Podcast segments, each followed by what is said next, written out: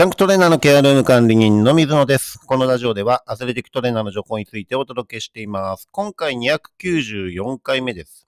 プロ選手の怪我の治し方というテーマでね、お伝えしていきたいと思います。私は現在プロバスケットボールチームでアスレティックトレーナーとして活動しても20年ほどになります。はい。かなりね、ベテランの域として活動している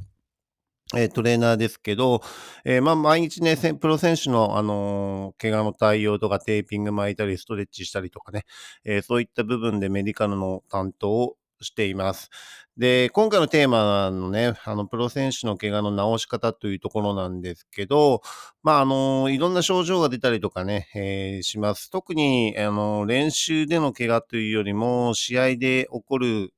トラブルの方が圧倒的に多くて、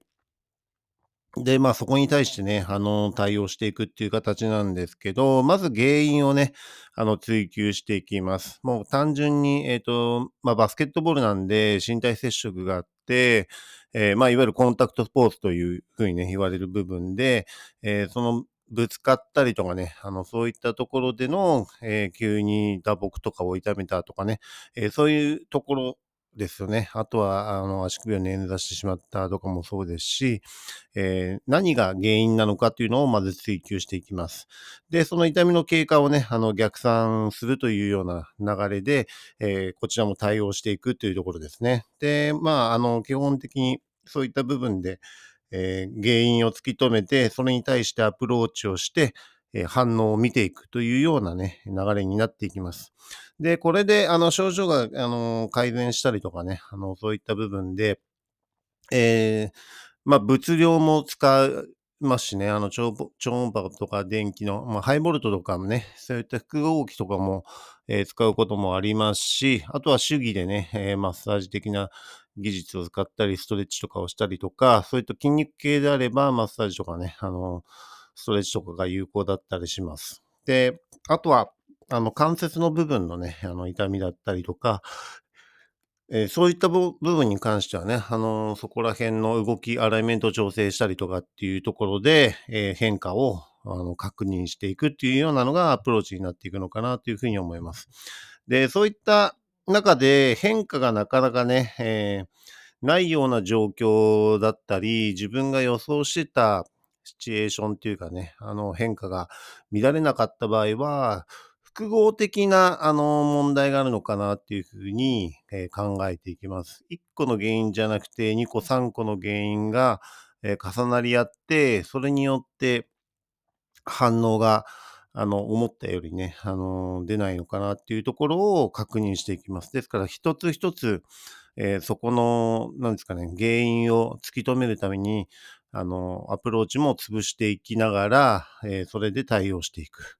えーそれで、えー経過が良くなっていくのかどうかっていうところを、えー判断していくっていうところですね。はい。で、まず自分の場合は筋肉を、えー緩める、マッサージとかそういうところ、ストレッチとかをして、筋肉の状態を、まず張り感が強かったりとかね、あの部分的にあの緊張が強いとか、そういった部分があると、えー表面的なそういったなんですかね、筋筋膜とかね、あの筋肉的な部分の要素によって、えー痛みの原因とかが、あのー真相がわからなかったりするので、まず表面的な部分の緩みを取ってあげて、えーゆとりをね、あの、持たせてあげるというような形を取ります。で、そこから、さらに、えーアタイメントとかを調整して、えー関節とかね、えーそういったねじれとか、そのあたりの対応をするというのがね、あの、その次になるのかなというふうに思います。で、それでまた確認して、えー負担が軽減しているのかどうか、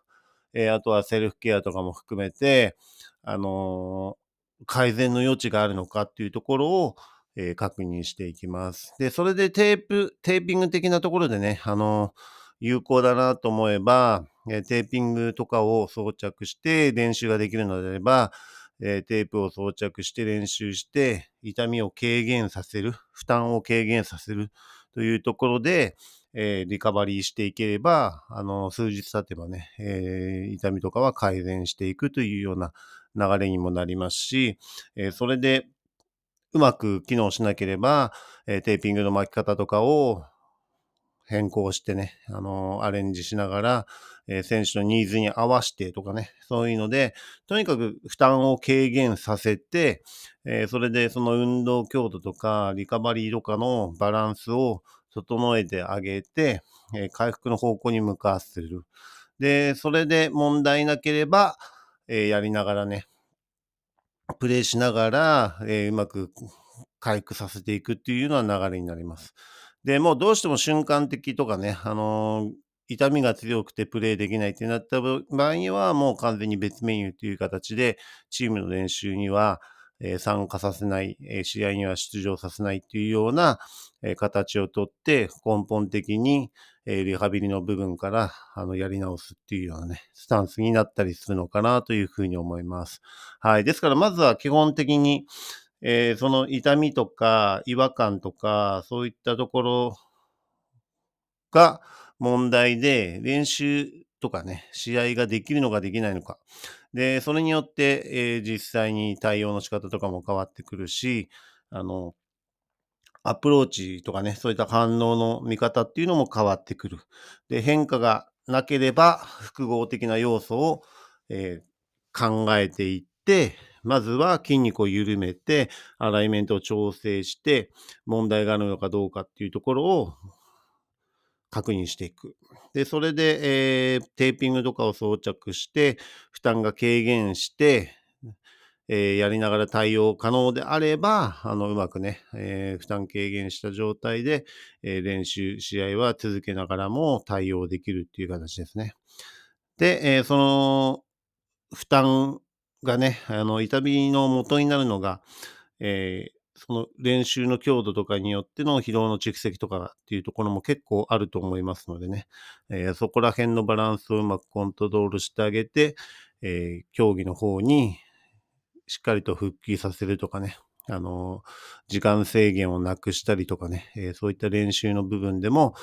えー、負担を軽減しながら、えー、いいコンディションに持っていくというようなね、流れにしていくのが、プロの選手の怪我の治し方っていうような形になります。基本やりながらで対応可能なのか、えー、もう完全に別メニューにした方がいいのか、えー、そういったところでね、あの、治療を優先にしなければいけないっていうシチュエーションになるのかとかね、えー、外傷であればもう完全にあらあからさまに練習参加っていうよりは、えー、も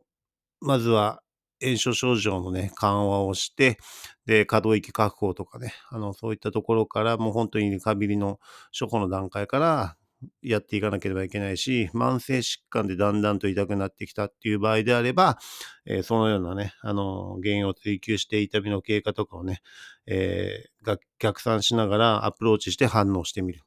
で、変化がないなら複合的な問題になっているかどうかっていうのを確認して、自分の場合は筋肉を緩めて、アライメントを調整して、えー、それで状況を確認する。で、そこでプラスして補強のトレーニングとかね、あのー、そういった筋肉のバランス、えー、が問題になってるっていう場合には、そういったところでアプローチしたりとか、え物量を使って、え幹部の部分の痛みを緩和するような処置をしたりっていうところで負担を軽減していきます。で、テーピングを実際に、え、使用することで、さらに負担が軽減しながら、あの、プレイ可能であれば、そういった部分でね、リカバリーの方を重視できるようになると、やりながらでも回復していくっていうようなのが、えー、私が実際にね、あの、プロの現場で選手の治療に携わる、えー、その過程っていうかね、流れになるのかなというふうに思います。はい。まあ、このあたりはね、あのトレーナーによっても考え方が違いますし、持っている資格によっても対応の仕方が違ったりしますからね、一概に、えー、全てそれが、えー、正解っていうわけではなくて、いろんなアプローチ方法があると思いますし、あの、そういったね、対応の仕方っていうのも人それぞれによって異なっていくかと思いますのでね。まあ一つの例として参考にしていただければと思います。はい。まあ今回プロ選手の怪我のないし方というテーマでね、お伝えしました。はい。えー、次回のね、テーマとしては、テーピングのアンカーの選択肢というテーマでね、お伝えしていきたいと思います。今回も最後まで聞いていただき、ありがとうございました。また次回もよろしくお願いします。